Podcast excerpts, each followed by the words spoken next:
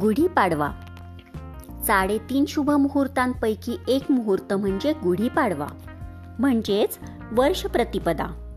हिंदू पंचांगानुसार या दिवशी नव्या वर्षाला सुरुवात होते.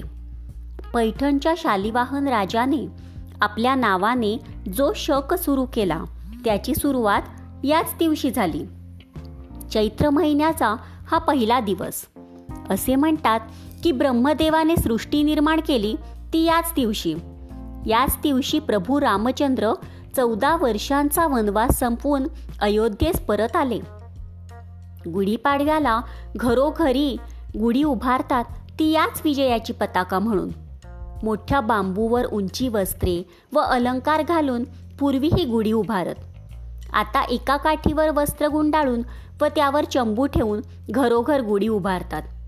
गुढीला हार व साखरेची गाठी घालून तिची पूजा करतात. गुढीला मिष्टान्नाचा नैवेद्य दाखवितात.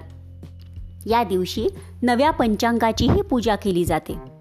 गुढीपाडवा हा मंगल दिवस. त्यामुळे कोणत्याही शुभकार्याची सुरुवात या दिवशी करतात.